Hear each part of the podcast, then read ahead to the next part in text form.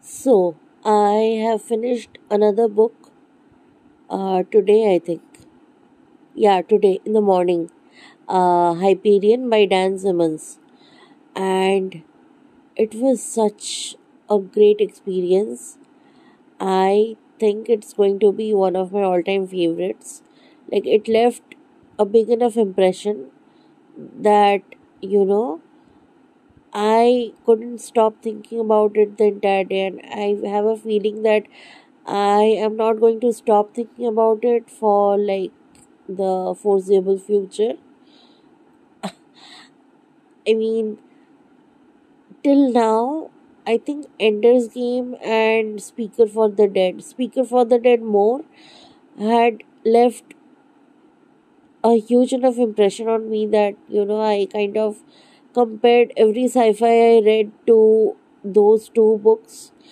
And I mean to I compared it to the experience of reading those books because reading those two it kind of changed my entire life. Like I had never expected fiction to be like that. And yeah so Hyperion it's like you know Ender's Game and uh, Speaker for the Dead 2.0 like it's I before reading Hyperion I never thought that fiction was like fiction can be like this. Like it has a potential to be like this.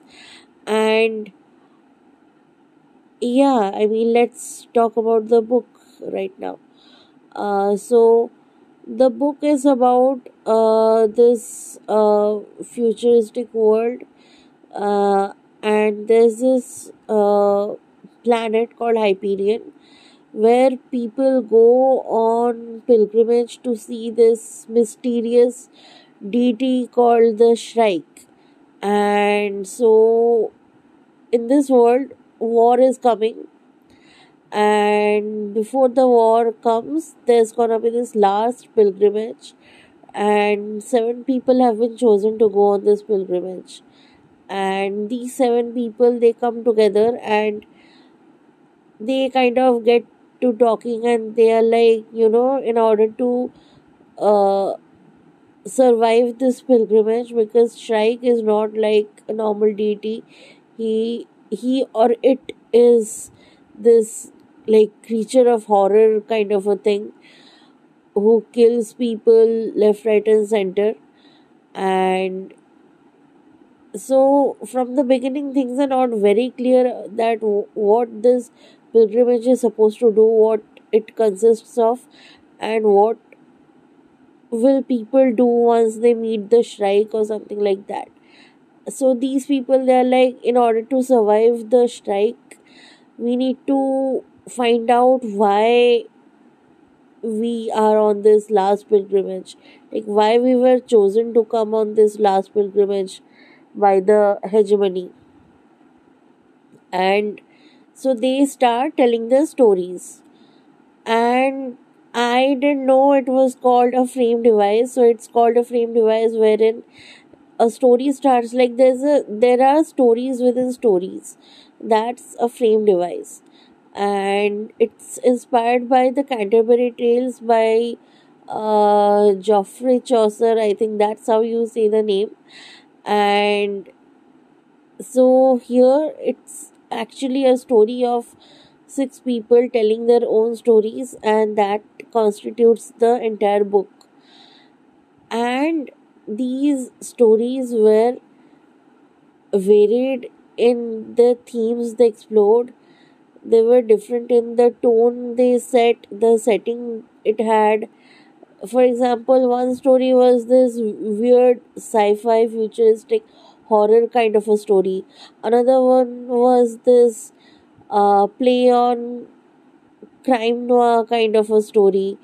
And so every story was very different from one another. And it suited the person telling the story. Like for example the persons were archetypes of uh, like different archetypes basically. The poet the scholar the priest the detective the consul and the soldier. Yeah.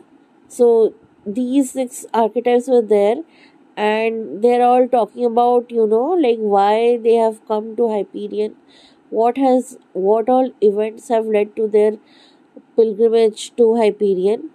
And so yeah that's basically the book. And the stories they are so impactful. They are so emotional they elicit such like raw emotions from you that you know you just can't help but be stunned by the stories that you're reading. I mean i would say that not all stories are equally good in this collection uh, in this book. For example uh, i liked two stories the best amongst the six.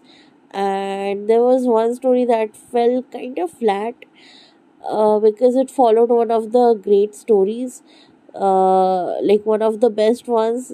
Uh, it had the like unfortunately it had to follow one of the best stories and uh, yeah that's why it kind of fell a little flat for me. But other than that i mean it's okay it's not a perfect book. It's it was written in 1989 and the age kind of shows like kind of. Because like there are instances where things sound a little bit dated and there are you know like it's not a very science and technology focused story like there is science and technology peppered throughout the stories but the themes that they explore are mostly like human in nature I mean, yeah, they do follow, you know, impending war and fate of humanity and religion and all that stuff. But in the core, it's all about human beings and what is going to happen to them. Like either personal stories of, uh, you know, love and loss and stuff like that, or stories with a little bit, uh, you know, like epic, uh, grasp or something like that. Uh, like epic in scope basically. Uh, uh, the word i was looking for was scope.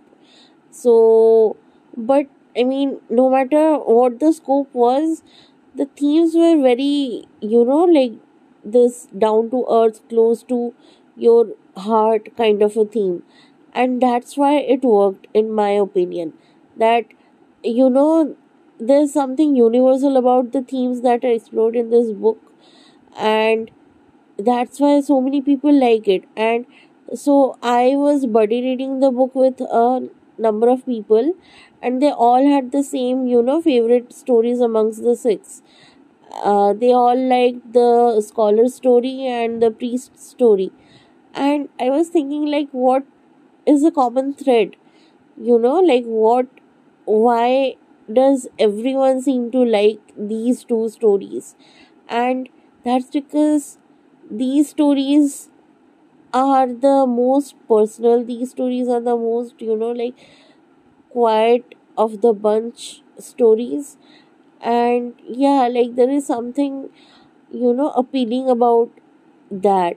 Like even in a world where you can you know travel from one corner of the universe to the other in seconds. You can there is ai there are you know like things that you can't imagine in your own world happening. Things are things like that are happening. In that kind of a world these certain things these basic human emotions they still take you know precedent. And that says something about us human beings. And yeah that's basically my review. So you know there are certain books which uh, like reading which makes you realize that you know this is why i read and this was one of those books that you know reading it made me realize that yeah this this is the reason i read because no other thing would have you know gotten such an like such a guttural, a, it's not guttural, such a visceral reaction from me. Like I was crying through the book, the entire book, and yeah. So as you can see, I loved the book. I gave the book five stars, and the stars don't do the book justice because I gave. I mean, I gave Tokyo Ever After five stars.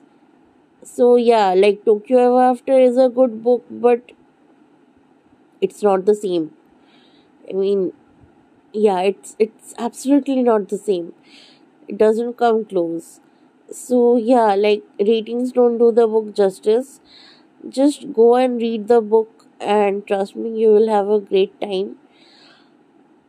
The stories are really compelling and engaging and there's this undercurrent of melancholy throughout this book that made it such a great reading experience. Like you have this you know that war is coming like humanity is gonna end any moment and people are going on this pilgrimage that they're not gonna return from.